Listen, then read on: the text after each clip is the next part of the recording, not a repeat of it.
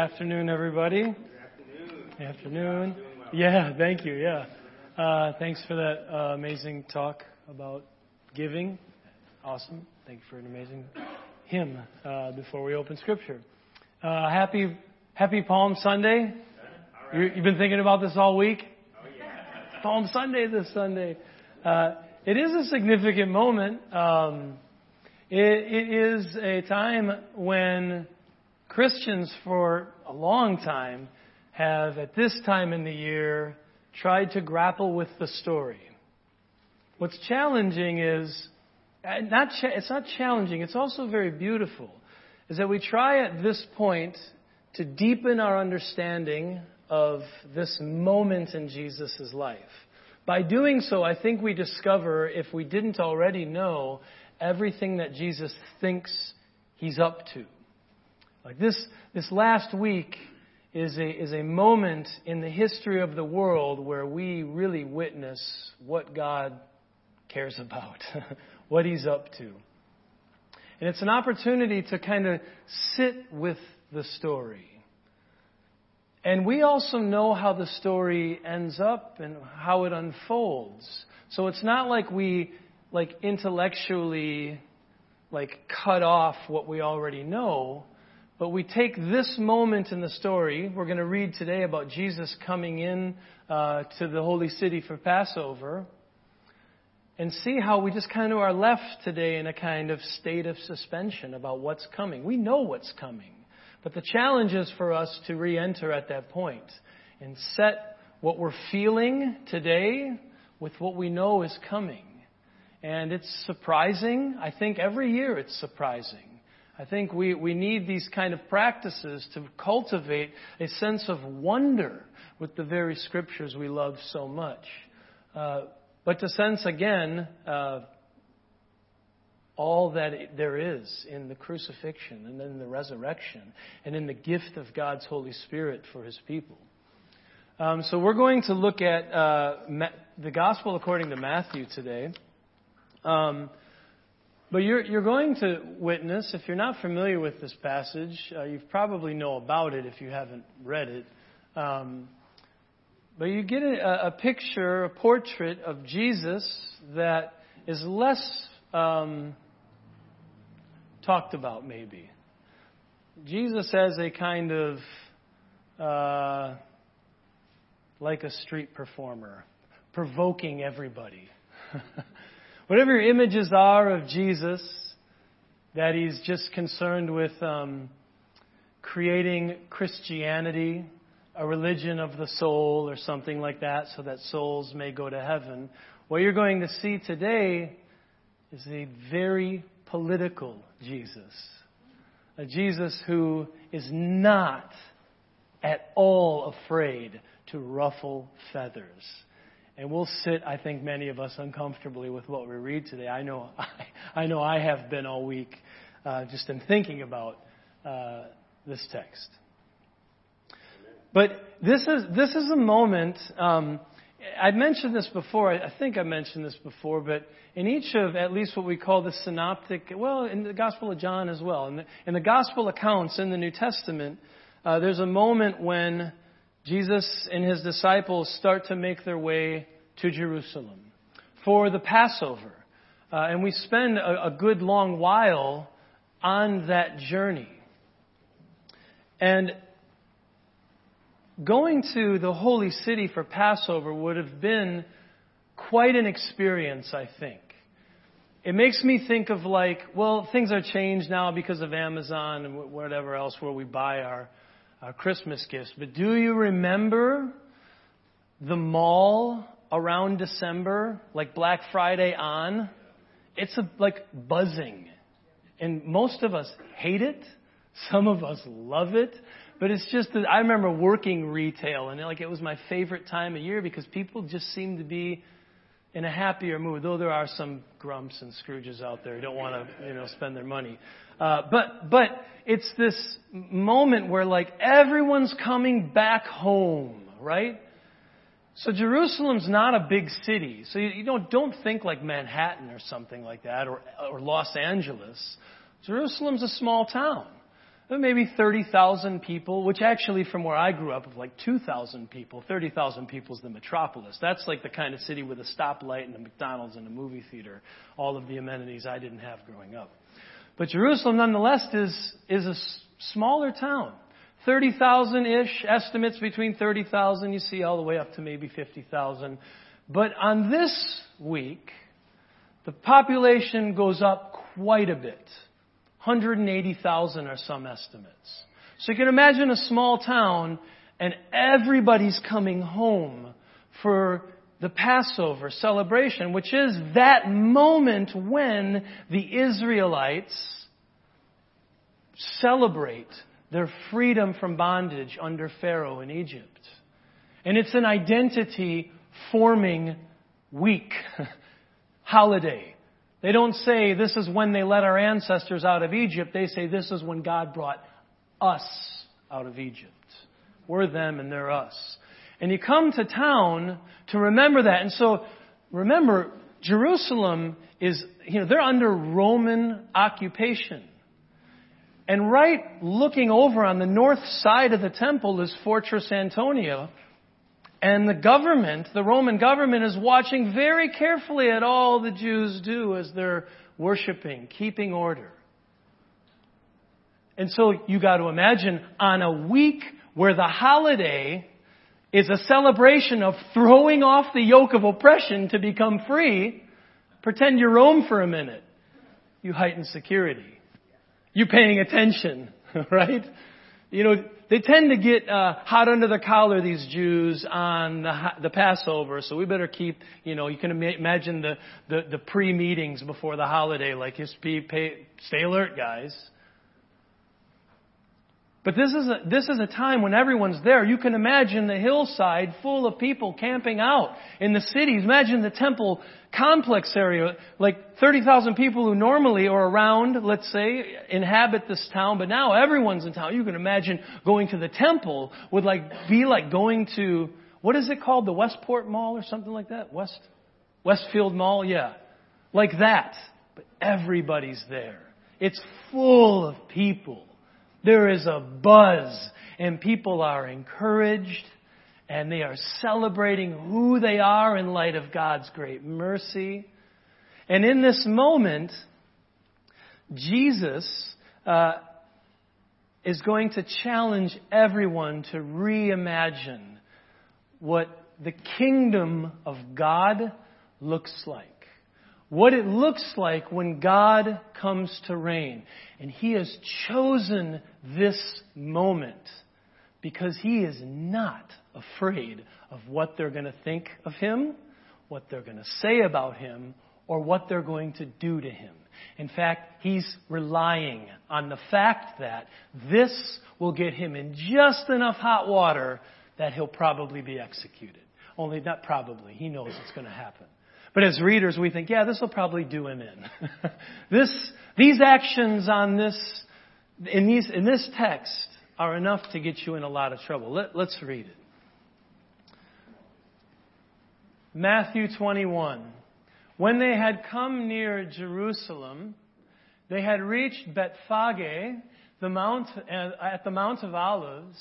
Jesus sent two of his disciples, saying to them, Go into the village ahead of you, and immediately you will find a donkey tied and a colt with her. Untie them and bring them to me. And if anyone says anything to you, just say this The Lord needs them, and he will send them immediately. This took place to fulfill what had been spoken through the prophet. Tell daughter Zion, the daughter of Zion, look, your king is coming to you, humble and mounted on a donkey and on a colt, the foal of a donkey. The disciples went and did as Jesus had directed them. They brought the donkey and the colt and put their cloaks on them, and he sat on them. A very large crowd spread their cloaks on the ground, and others cut branches from the trees and spread them on the road. The crowds that went ahead of him and that followed were shouting, Hosanna to the Son of David. Blessed is the one who comes in the name of the Lord. Hosanna in the highest. When he entered Jerusalem, the whole city was in turmoil, asking, Who is this? The crowds were saying, This is the prophet Jesus from Nazareth in Galilee. Jesus is, it's the end of subtlety. You may have noticed if you've read the gospel accounts, Jesus will often do something, heal somebody, and say, now, now keep it quiet. I don't need all that smoke. I don't need all the noise. You're going to wreck my ability to go into a town if you go blabbing about what I've just done. Keep it on the down low. Jesus is often trying to, to do his ministry with a certain amount of subtlety because he has a plan which culminates in Jerusalem. The days of being subtle, the days of keeping a secret are way over now after this. There is no turning back. What Jesus has just done may go under the radar, but let's, let's pay attention for a moment. Here, here's Jesus coming from the north, from Galilee, the kind of like, uh, like a lot of my family's from Alabama, um, on my father's side. Like when you think Alabama, you don't think uh, Yale or like Connecticut or like the intellectual elites. You don't really think of that from Wisconsin either, probably. But imagine a prophet showing up, coming to like whatever, Berkeley, and he came from like Lodi, Wisconsin.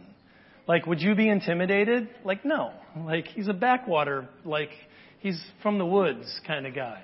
So here's this group of pilgrims coming from the north to celebrate in Jerusalem, and, and they come to uh, Bethphage, uh, which means house of the fig.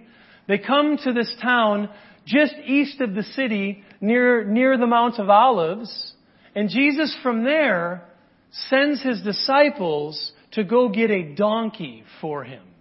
Now, who planned this? Who planned all of this? Like Jesus getting a donkey and riding down the hill? Who did that? Jesus did that. Jesus planned that. Jesus has set this up in advance. He's created a situation wherein it will be unmistakable what he thinks about himself and what he thinks about his ministry. And so he sets up a situation where they bring him a, a, donkey and her colt, and oddly it says he sits on them, which I don't understand how that would work. Like, I guess you straddle both. Uh, interpreters have puzzled over that little uh, confusing bit there. But, but Jesus rides down the Mount of Olives up to the city. The Mount of Olives is pretty steep hill. You go down through the Kidron Valley and you go up to Jerusalem, and the first thing you're going to encounter after you get in the city is going to be the temple. But Jesus takes a route that's very familiar, and he's doing it riding a donkey. And Matthew says this is to re- recall or fulfill what the prophet said. And he quotes Isaiah 62 and Zechariah chapter 9. He says, Tell daughter Zion, look at your king is coming to you on a donkey. Now the image, of course, is not a war image, right? You don't go into battle with donkeys. But that's not the central point here. The point is that the donkey is a sign of a royal procession. This is what you ride in a time of peace. And actually, Zechariah, Matthew leaves this bit out from the part he quotes from the prophet Zechariah, but Zechariah says that this king who's coming, and he is not, it's unmistakable that Zechariah has in mind David, one of the, uh, the Davidic kings. He says that he is righteous and having been saved. The king is coming on his donkey, having been delivered, presumably by God, from his battle. And in fact, King David, when he was at war with his son, imagine that, going to actual war with one of your children, and he, and he is delivered from uh, death delivered from his own son, David takes this exact route on a donkey. Jesus is doing this and it's unmistakable. Who does he think he is?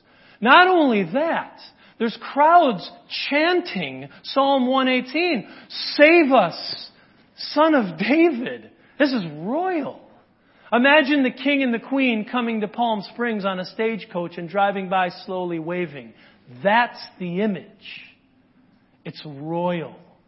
Not only that, the people with him are throwing their garments down in front of him. They did that for King Jehu in 2 Kings chapter 9. Not only that, they're going to the, the trees nearby and cutting off palm fronds and throwing them in front of him as he goes. Something they did to both Simon and Judas Maccabee in the, the period just before Jesus when they went in and cleansed the temple. And as they cleansed the temple, the Jews came in with the palm fronds celebrating. This, my point here, this is royal. You don't look at what Jesus is doing and say, oh, what a weird way to come to town. you say, wait a second. And it says, what does the text say? It says that the city was in turmoil. The city was stirred. All these pilgrims home for the Holy Week. And here comes this northerner with this crowd chanting royal hymns and he's coming to town and the whole city is like, outside there's a dude riding a donkey down the hill with a crowd around him and he thinks he's the king. Who is this dude? And the people in front of him is Jesus from the north. You, what did you expect, right? Jesus is making a statement. There is no putting the toothpaste back in the tube. He thinks he's royal. And we'll have to leave it to us to agree or not, whether in fact he is a king. How you doing? Let's read on. This alone is provocative. This alone would cause people to take a second look. But that's only part of what he does on this trip up to Jerusalem. Jesus then entered the temple and drove out all who were selling and buying in the temple. And he overturned the tables of money changers and the seats of those who sold doves. And he said to them, It's written, My house shall be called a house of prayer, but you are making it a den of robbers. The blind and the lame came to him in the temple, and he cured them. But when the chief priests and the scribes saw the amazing things that he did and heard the children crying out in the temple and saying, Hosanna to the Son of David, they became angry and said to him, Do you hear what these are saying? Jesus said to them, Yes. Have you never read?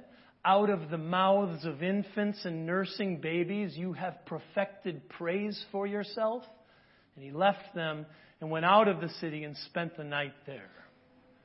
Jesus' first order of business, having come to town in an unmistakable royal move, goes right up to the temple, which would be the equivalent. What he's just done here, imagine booking a flight to Washington, D.C., scheduling a trip to the White House, bringing with you an American flag, a can of kerosene, and a, a book of matches.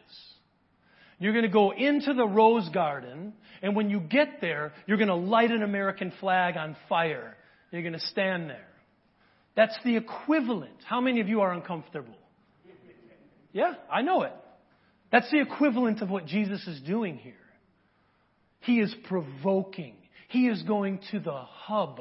He is going to the capital city, and he is going up to where all authority sits. And the whole system which the temple represents, Jesus goes in and critiques it. This is not good enough. And we can imagine where are you when you, if you were nearby, and you gotta imagine this happens fast, it's loud, there's a lot of people, and it's over in an instant. But you hear about it, how do you feel? that dude who came into town on the donkey, he came in and he knocked over the tables where they're selling sacrifices for the poor people. Who does he think he is? You don't come around here with that stuff. Go back home. Go to the north if you want to pull that garbage. This is Jerusalem. We don't do that stuff here. But Jesus, Jesus knows exactly what he's doing. And what they say, how can you, how, how can you let these kids go on praising you like that you would only praise God? I'll come back to that in a moment. But Jesus says, My house shall be called a house of prayer, but you have made it a den of robbers. He's quoting two more prophets. How you doing? You still love Jesus?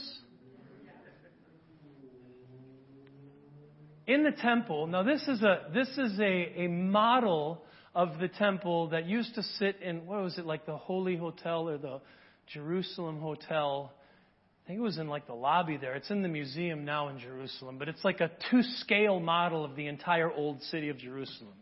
Pretty awesome. But this is what the temple would look like. It's huge. King Herod uh, was really smitten with Roman architecture, so he made it his quest to have these great architectural endeavors, and the temple was one of the things he wanted to make the temple awesome.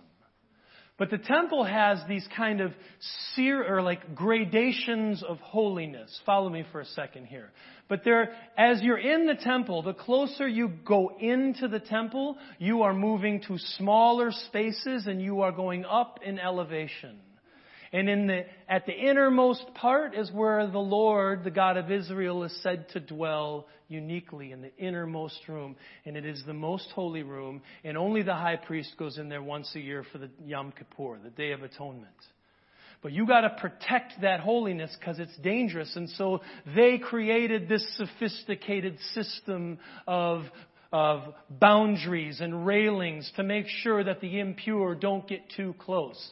And, and right here, uh, let's see. You can see, uh, see that little railing there? That marked the limit of where a Gentile could go. You don't go past that. Now, it doesn't mean that only Gentiles were in that space. Uh, Jews could be there too. But if you were a Gentile, in fact, uh, within the last hundred years, uh, they discovered a, a stone um, which they believe was sat on that railing, that railing that I just showed you. They, they found these stones that they believe were inscriptions that sat on this railing. And then not too long after that, they found another one, same thing. And Josephus, who's a, how you doing? Josephus, a first century historian, writes about these signs which sat on this railing. And do you know what the signs said? that sat on this railing, they said no foreigner is to enter beyond the railing and the sanctuary and the forecourt. Whoever is caught will be held responsible for the death which ensues. Another way of saying, if you come past this railing and you're a Gentile, you're gonna die, and it's your fault. This is what gets Paul arrested, by the way. Paul, the apostle in Acts chapter 21, they lie and they said that Paul did just that. He brought a foreigner beyond the railing. But there's a specific designated area for Gentiles to come because not only Jews would come to town, some of us would also be taken with the God of Israel and join in with the celebration and come and travel and be there. And there's space created for them to come and worship. But within a year or so, do you know what the high priest did? He moved the whole trading and money changing enterprise right into the place where the Gentiles could come and worship. He put up, like, this will be a good place It'll be better if we put the money changers and stuff right here because then they're closer and they, you know. But that's where the Gentiles are. Hey, that's all right. Like it's the Gentiles, right? And it's not wrong to have money changing and buying sacrifices. Do you want to really travel with goats and lambs from all that distance? This is a concession that's made. You can come to town for the holiday and buy these sacrifices and change the money and use the temple shekel. Have you ever been to another country and had to exchange your money? Something like that. But, but Jesus goes after this. He sees what's going on, and he goes and he tips the tables over in an act of criticism of the whole thing. And he says, This is meant to be a house of prayer for the nations. But y'all religious folks, y'all wealthy leaders here, you've turned this into a den of robbers. You're not thinking about the nations at all. In fact, you think that the temple is evidence that the nations will be condemned and that you're safe. You think that the temple guarantees that you're safe and everyone else is not. Jesus says, no, no, no. The temple is an indication. It's not the end. The whole point of Scripture was not that there would be a building in Jerusalem that would house God. Jesus is saying the temple was always meant to be an indication of God coming, of God arriving. It's supposed to show you that God wants to gather the world to worship Him. He loves everybody. But your system and your obsession with your religion has created a situation where you've totally missed the will of God. It's kind of frightening. Jesus is like gloves off. And Jesus isn't doing something that the prophets haven't done. We're almost there. Look at this is from Jeremiah. This is one of the verses he quotes. The word of the Lord came to Jeremiah from uh, uh, the word that came to Jeremiah from the Lord. Stand in the gate of the Lord's house and proclaim there this word and say, Hear the word of the Lord, all you people of Judah. You who gather, Eh, who enter these gates to worship the Lord. Thus says the Lord of hosts, the God of Israel, amend your ways and your doings and let me dwell with you in this place. Do not trust in these deceptive words. This is a temple of the Lord. This is a temple of the Lord. This is a temple of the Lord. For if you truly amend your ways and your doing, if you truly act justly with, with, one another, if you do not oppress the alien, the orphan, and the widow, or shed innocent blood in this place, and if you do not go after other gods to your own hurt, then I will dwell with you in this place, in the land that I gave your ancestors forever and ever. Here you are trusting deceptive words to no avail? Will you steal, murder, commit adultery, swear falsely, make offerings to Baal, and go after other gods that you have not known, and then come and stand before me in this house, which is called by my name, and say, We are safe?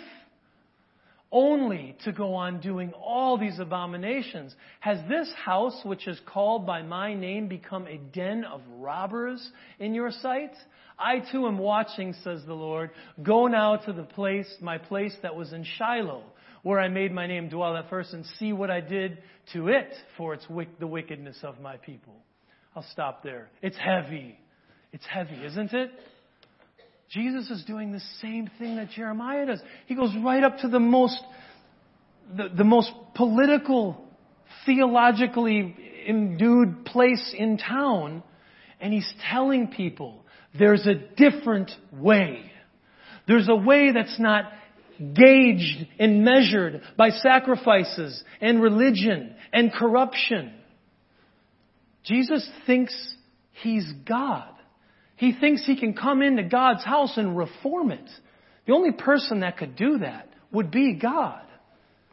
And when, when the infants are, when the young people are praising him, says, haven't you read that this is what happens? Kids praise God.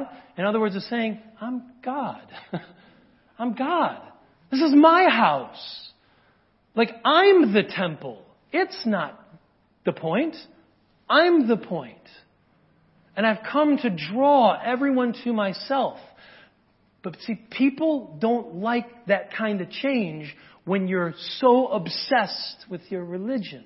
When you're hugging it. This is the temple of the Lord. This is the temple of the Lord. We are safe here. We can do whatever we want. No one's watching.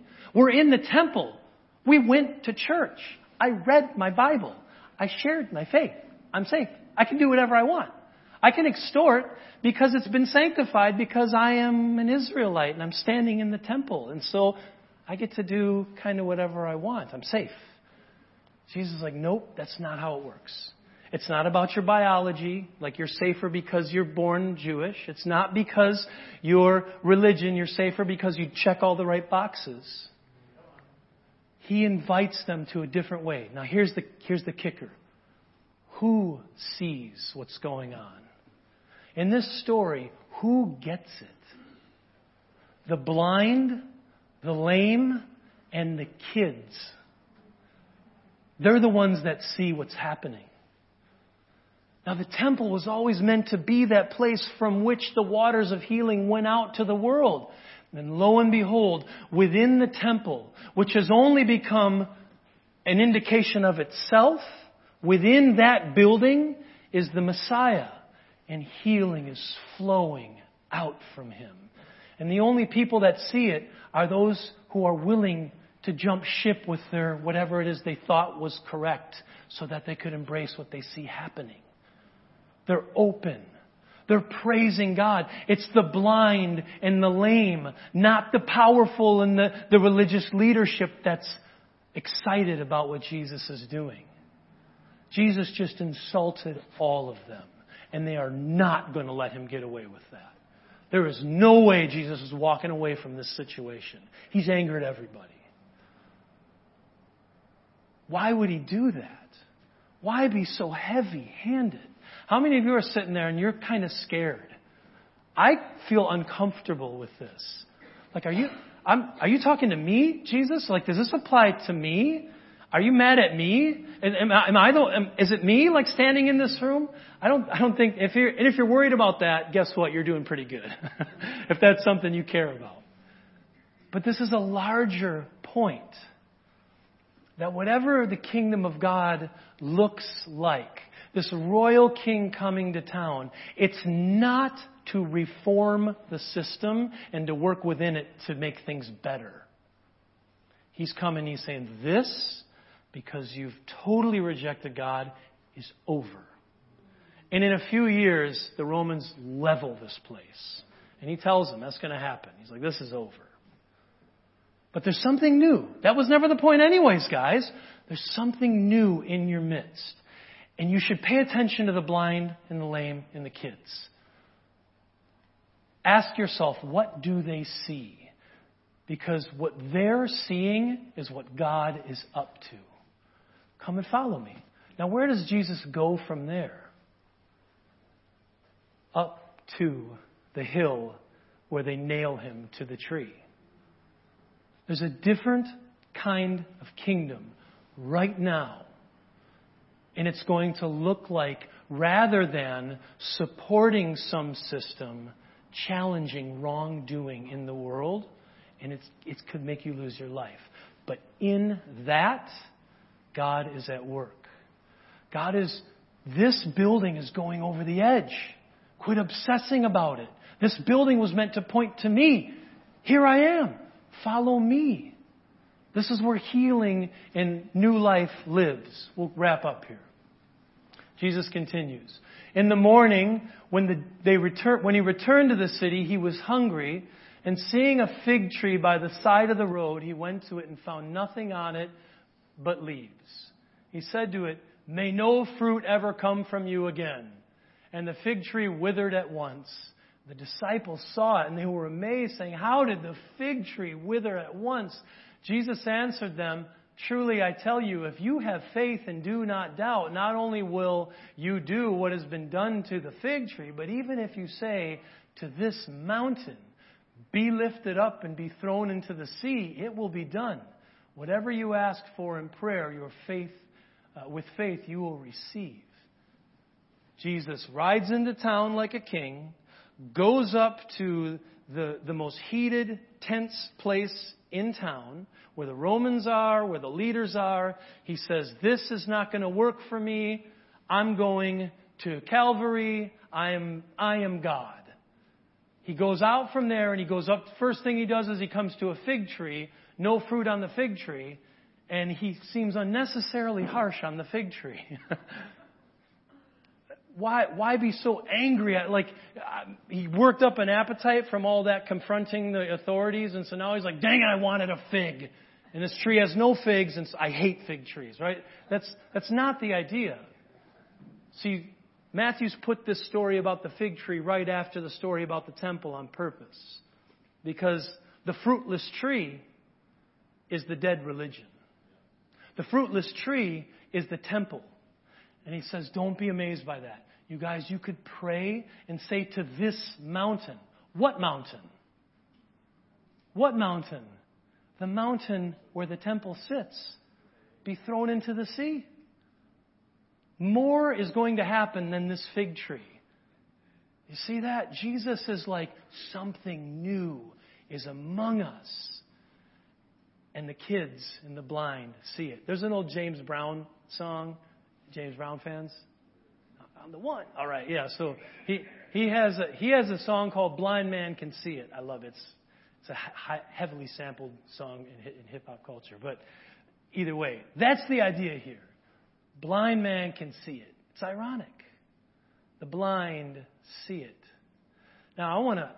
I'm tempted right now to say, now here's what we do with all of this. Here's what you do with all of this. But here's the challenge for this story, I think. For us to sit with this, however uncomfortably it may be. Take it on yourself. Read through it this week. But to sit with it. Because what's unfolding is the very thing that gets Jesus crucified. But even in that crucifixion, something else is at work.